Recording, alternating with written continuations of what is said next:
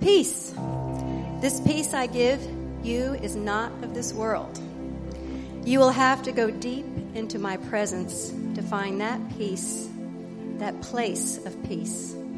In this world, you will have tribulation, but remember, I have overcome the world. I have overcome death. I have overcome the great deceiver. So do not let your heart be troubled. Protect your heart from things that would hurt it, harden it, cause it to get stuck in the mud. I am not looking, oh no, I am looking, searching for pure hearts. I never stop searching for pure hearts.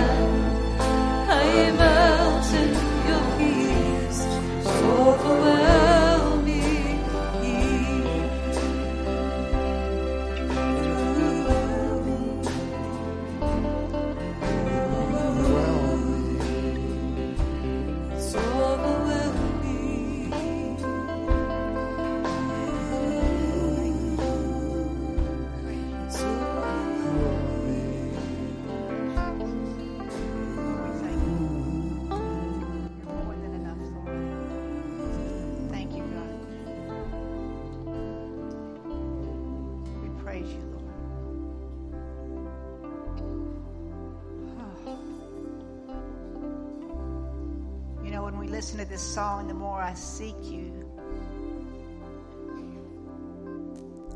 He says, I want to sit at your feet, lay back and breathe. And we're thinking, that must be in heaven. When we get to heaven, we get to sit at his feet and take the cup and all that. But that's right now. You can do that right now. In your prayer time, as you move closer to him, this is what you do. Sit at. Sandy, can we just play that verse? Thank you. This is possible for you to do right now. I want to sit at your feet. The more you seek Him, the more you find Him. The more I Imagine yourself doing that right now in your prayer room, in your prayer life. This is possible. This is possible. It's not just at church or wait till you get to heaven.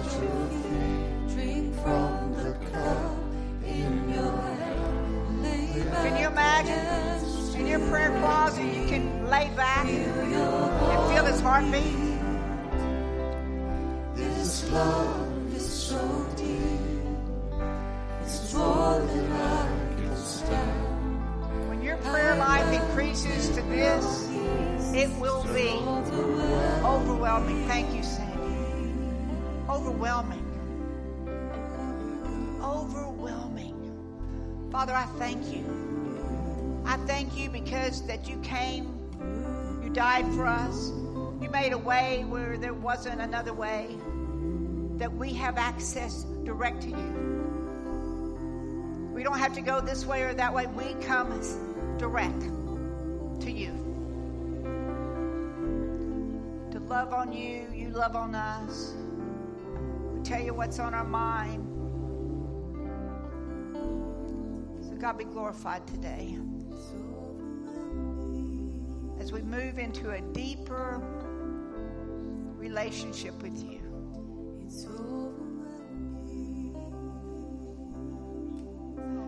You know, um, most of you, Thanksgiving is exciting. You're going to go somewhere, or your kids, or whatever. But to the other half, it's a very sad week. So here we are, four days before Thanksgiving, Sandy. What? I mean, like, how did how did this happen? four days. If you don't count today, I had to ask Jimmy this morning, would it be four days or would it be really five days? So it's four days until Thanksgiving. I cannot believe that this year is like, where did it go? Thank you, Marie. That's awesome. So I want to take you back to the pilgrims and tell you a little story. Let you know that the pilgrims, even the pilgrims had a choice. I read all about pilgrims today, I mean, this week, and they could have thanked God for the fact that they were alive and functioning. They could have done that. They could have cursed God for the fact that they lost half their people on the way over from England. They could have cursed God because they didn't land in Florida.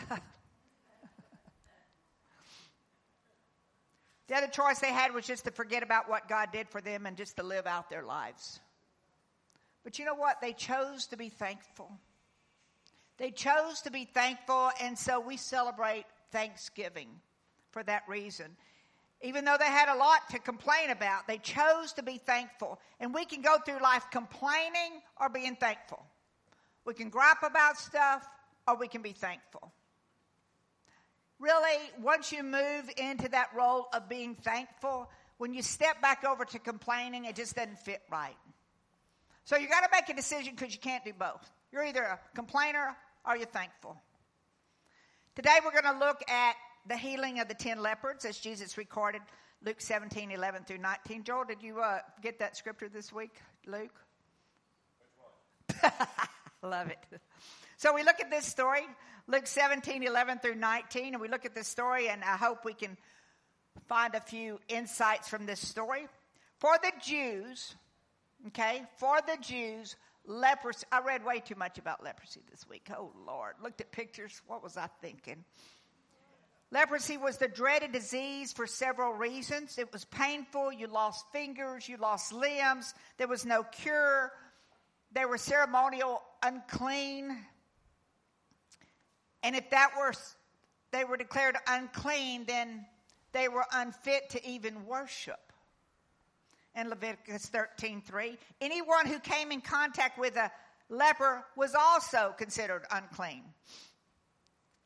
Therefore, lepers were isolated from the rest of the community, and nobody can can get to them, and they had to kind of stay in their own group, and um, that way the community could maintain their status status of being worshipers. Immediately, the lepers had to go.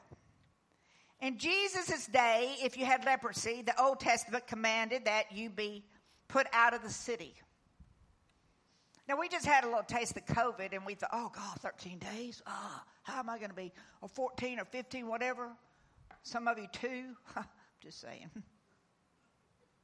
Oh. Um, but if you had leprosy, you had to be put totally out of the city. You couldn't live with any of your family or any of your friends. You had to keep a far distance from any highways or any roads. And when, if that wasn't bad enough, when you were coming toward people, you had to yell out, unclean, unclean, so that people would have a chance to get out of the way. So they would congregate, the lepers would congregate outside the city to help each other. They had little colonies to survive. They'd beg at the gates for food, and if they were fortunate enough to have fam- family coming into the city, leave them food at the gates and they could pick it up when they left. I mean, I try to compare this to like something, and I thought, well, maybe compare it to AIDS or something like that when AIDS first came out, how we reacted to that. We didn't know how it would spread, and so so we had to isolate those with it. Being a leper was a terrible way to live. As Jesus is getting close to his crucifixion, now close, he came across 10 lepers. Get that in your mind. He sees them. Imagine how that was because in in 33 AD, there was these lepers were all together. Let me tell you how bad it was. There was no disability. It's not like now. They had no disability checks. They had no welfare, no food card, no hospitals. They were completely abandoned. There was no relief organizations that they could go to, and they were hideous to look at.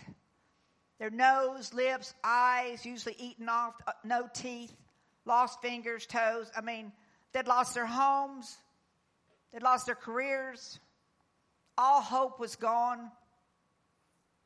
They knew that there was no cure, and they knew that they were going to face a horrible death. Just, I just want to set the stage with you, okay? That's why scripture sometimes say that leprosy is like sin. Isn't that something? It eats away at your spirit and will destroy you. So now, uh, Jesus of Nazareth, the great prophet, was healing leopards, and the report of leopards being healed spread like wildfire.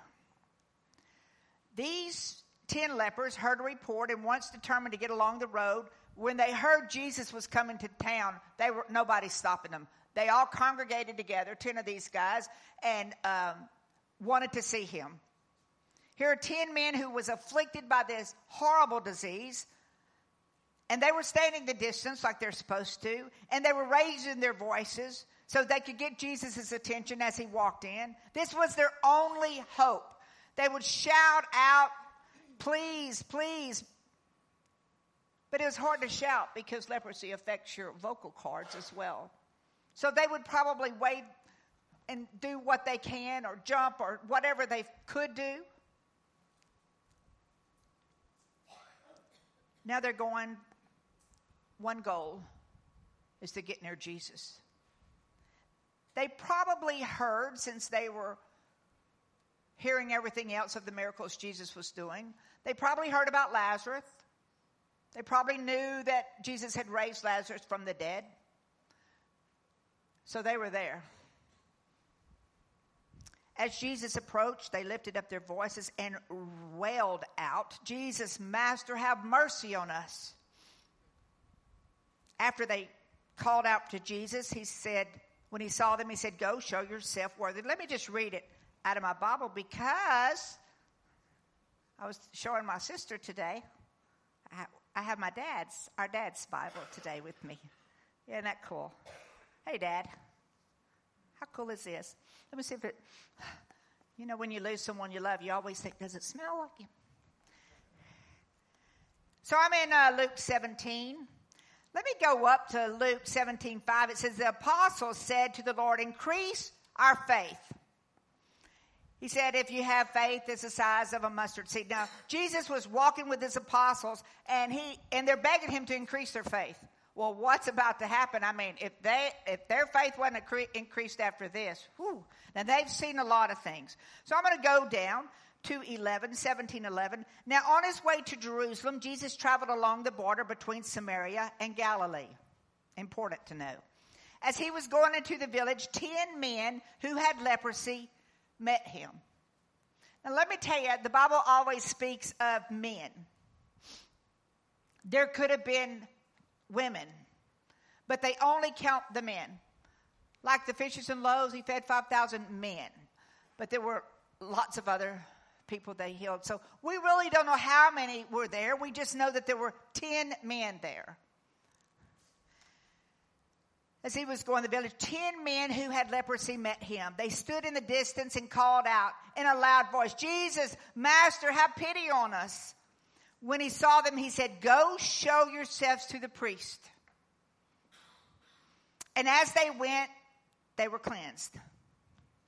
Now, why would he say, Go show yourself to the priest? That's hard to understand. Why wouldn't he say, You're healed? And because he knew that the priest was the only one that declared them healed so they could fit back into the city. So he said, Go tell, you know, show yourself to the priest. They're like, dang, we were expecting like to look down and we're instantly healed. I mean, you did raise a guy from the dead.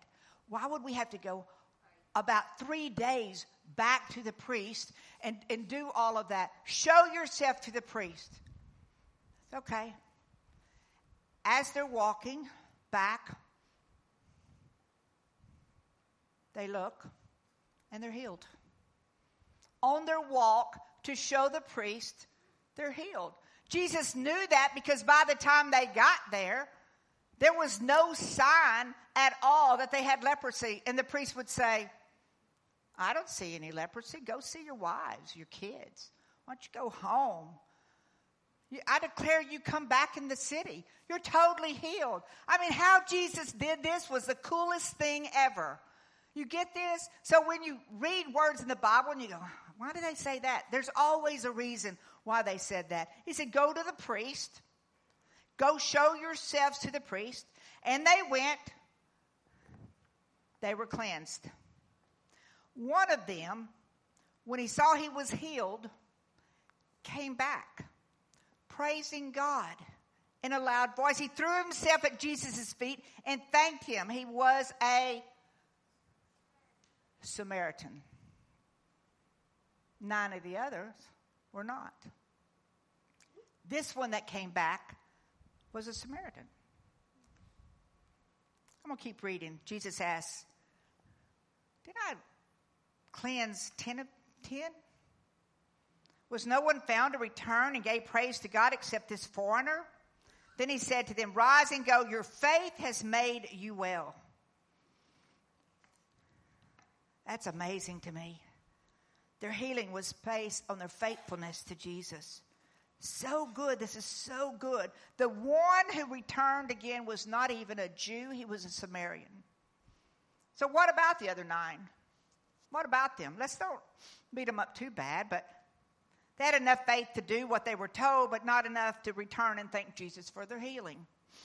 Why didn't they come? Well, maybe they were afraid if they did before they went to their priest, they would not be healed, and they were already there, and they're probably, if they had to go to their priest, they're probably, since they're Jews, they're probably close to home, and so they were just walking anyway, went home.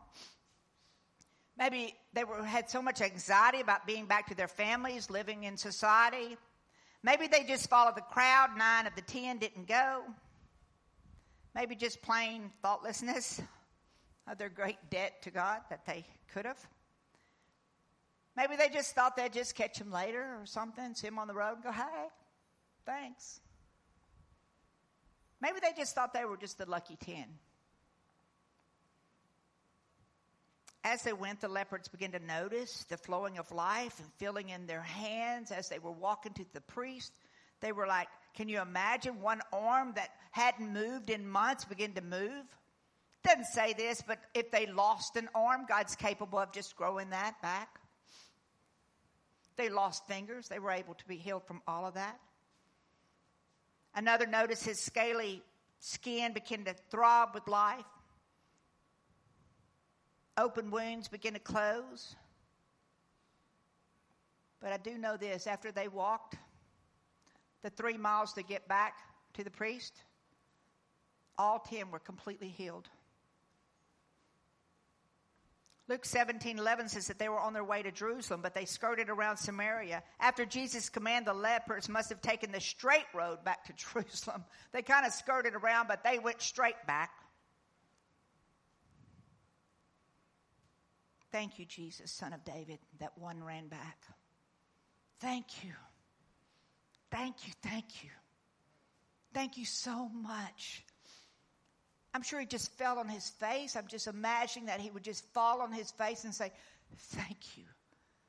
Thank you. Thank you. It's shocking that people didn't come back to say thanks, but many times we get what we want and we don't say thank you. The Samaritan knew. I want to tell you, you know, last week I'm telling you all my trash, and every week I tell you something, but for a long time, and even sometimes now, I'm, hate to even say, I, I, I'm, I'm the nine. I'm one of the nine. Oh, that just happened because we work hard. Oh, that just happened because we're just, I don't know, we're blessed. That happened because, you know, somebody made a way and did this and that, and that just happened. So I consider myself for a long time, very long, as part of the nine. I'm sure you would have been the one that went back. I'm sure you're all perfect like that. But for me, I would have probably justified it like, I think I was getting well anyway. I mean, I did move my hand and stuff, and I was part of the nine.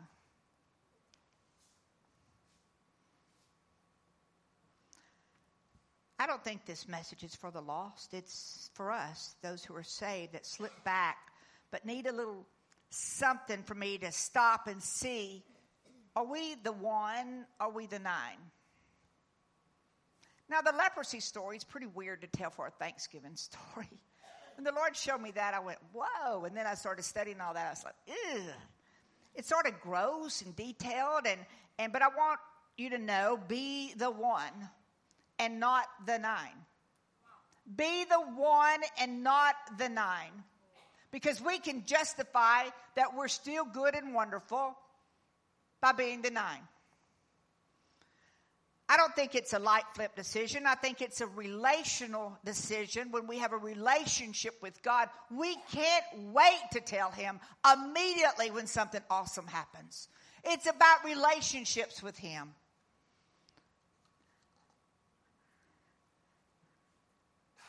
This week, as I sat there and started writing this, wish I could blame it on somebody else, but I complained about, about everything this week.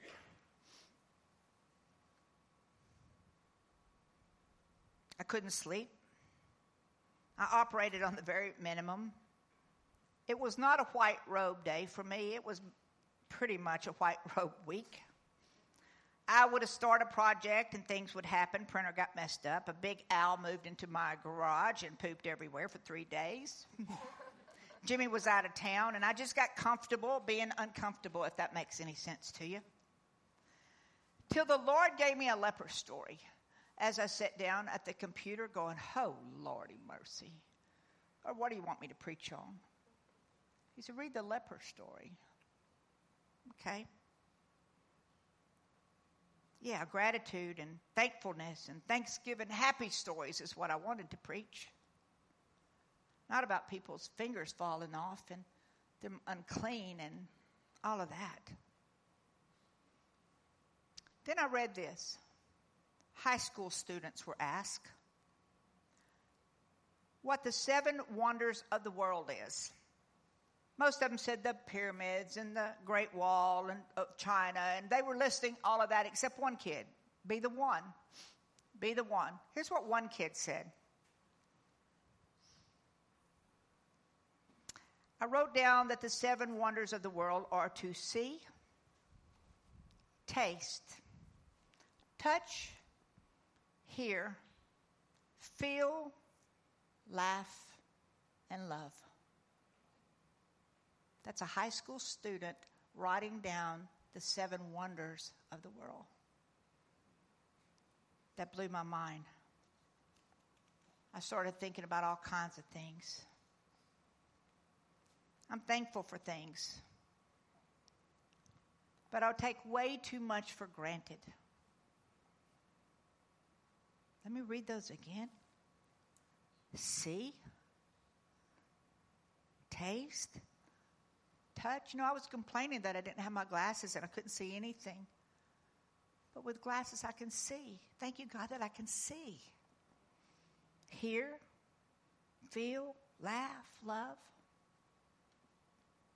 Without Jesus' death and his sacrifice, who took my place, I really wouldn't have anything to give thanks for, and neither would you. I'm so thankful that even though he knew everything about me, he still died for me. I don't know if I would have died for me. Does that make sense to you? But Jesus loved me so much that he died for me. Jesus finishes this discussion with the one who returned back to him, and he says, Rise and go, your faith has made you well. Now, I don't know if this is fact, but if you go to Acts 8 and 9, when the gospel went to Samaria, it said the gospel went to Samaria. I wonder who brought it there. Do you think it was that one leper? Word doesn't say, it just said it got there. I feel confident that it was probably him. Saying, Y'all remember when y'all cast me out and I had, well, look at me now. Let me tell you, Jesus did this for me. Who are you going to win to the kingdom when you're complaining all the time? Jesus blesses us and he wants us to enjoy what he gives us. Do you have a lot to be thankful for? I sure do. He's done so much for me. He's done so much for you. And he want he has so much more to do for you. But we're just complaining this week maybe that our kids won't call or we're not going home or we've lost parents and we're going to have to have a turkey sandwich or or something's different and I miss the old days and I know I hear you. God is so good. Be thankful in every little thing. He's done so much for you. You can find reason to be thankful even if you're spending Thanksgiving alone. I not only made a list of what I'm thankful for, but I'm going to just share you a few things. I'm thankful for my mom because most don't have moms, and, and even though she's sick and, and she's 90, I'm thankful. We have another, possibly another Thanksgiving with our mom. I'm thankful that when I griped about paying all these high taxes down here, that I have a home to be able to pay those taxes for. And all the complaining I see and hear about government means that we have still freedom of speech. I'm thankful for this church I wrote down. What continues God continues to do here. In people, lives changed. This building, parking lot, kitchen, commons, signs being put up, all debt free. My gosh. I'm thankful that even though last night we, Jimmy and I were pretty weary and tired, at the end of the day, I'm thankful we were productive. Got a lot of things done. I'm thankful when our alarm get, goes off in the mornings that we open our eyes and we have stuff to do. I'm switching places and I'm asking you do too. To not be one of the nine, but be the one. To examine yourself in everything you do and say, and try, and no, that's the word we don't use. We use the word what?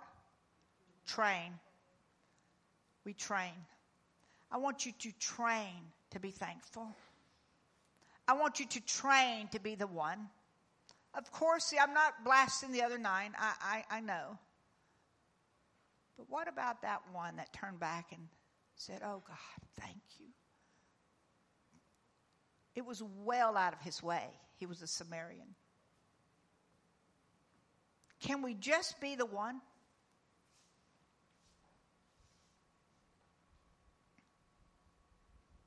If we can figure out how to do this, it'll change you. I want you to get a peek of after everything changed on Thursday at my house. Remember the week I had? I could talk about it. I've talked to two people way too much about it. That's probably why Michael didn't even show up today. He was probably tired of hearing it. How do you get this poop off my desk? So after I realized that I was barely made the cut of nine, barely made it in even that cut this week, probably not. But I want to tell you as of Thursday, I moved to number one. I want to show you what was blaring out of my house, blaring out of my house this morning, blaring out to the neighbors pretty loud. But I asked you, where's your position? We can't just flip the switch and become grateful and thankful. We have to find it in every single situation we do. We can't be thankful in one thing and not be thankful in the other things. You have to be thankful in all things, as minor as they are. Can you do that? Can you be the one that goes back and says, Thank you, Jesus. Thank you. Thank you for the good, the bad, the ugly, the small things, the times of victory, the times that I fail. I'm thankful. All that I have is yours, and I'm thankful. Can we do that? Be the one. Thank you,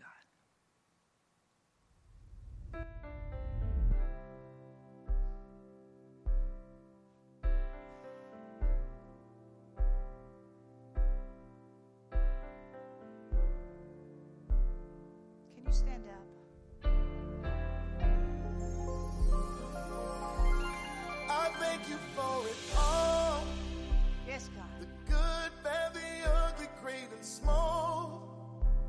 The times of victory and when I fall.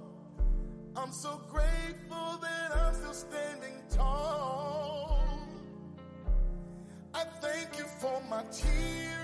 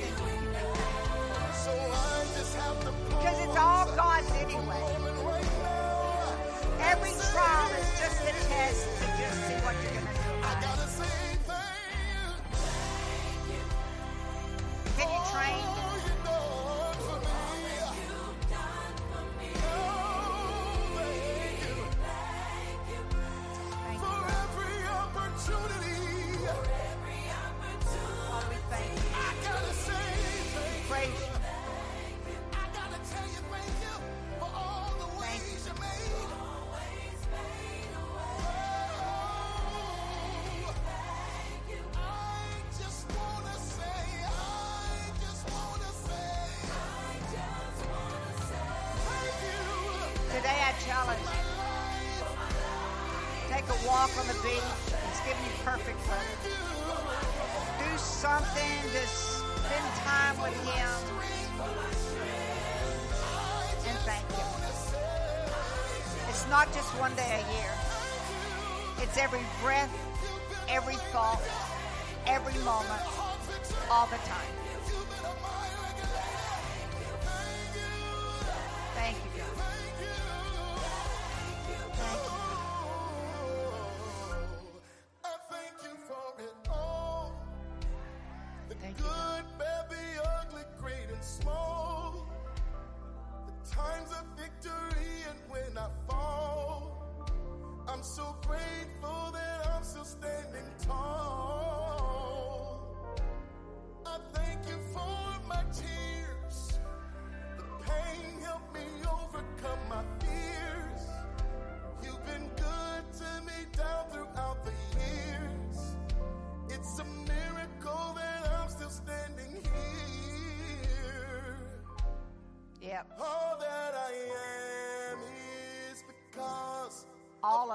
You brought me through. Everything you've gone through. Everything I survive is all because of you. Amen. Amen. I'm grateful for you. Father God, I'm thankful for you. I'm so grateful for you. Train us, God. Because it's hard to break years and years of habit.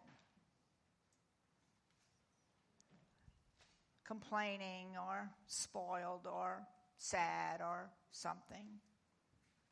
God, I pray in the powerful name of Jesus that you train us to be the one. To be the one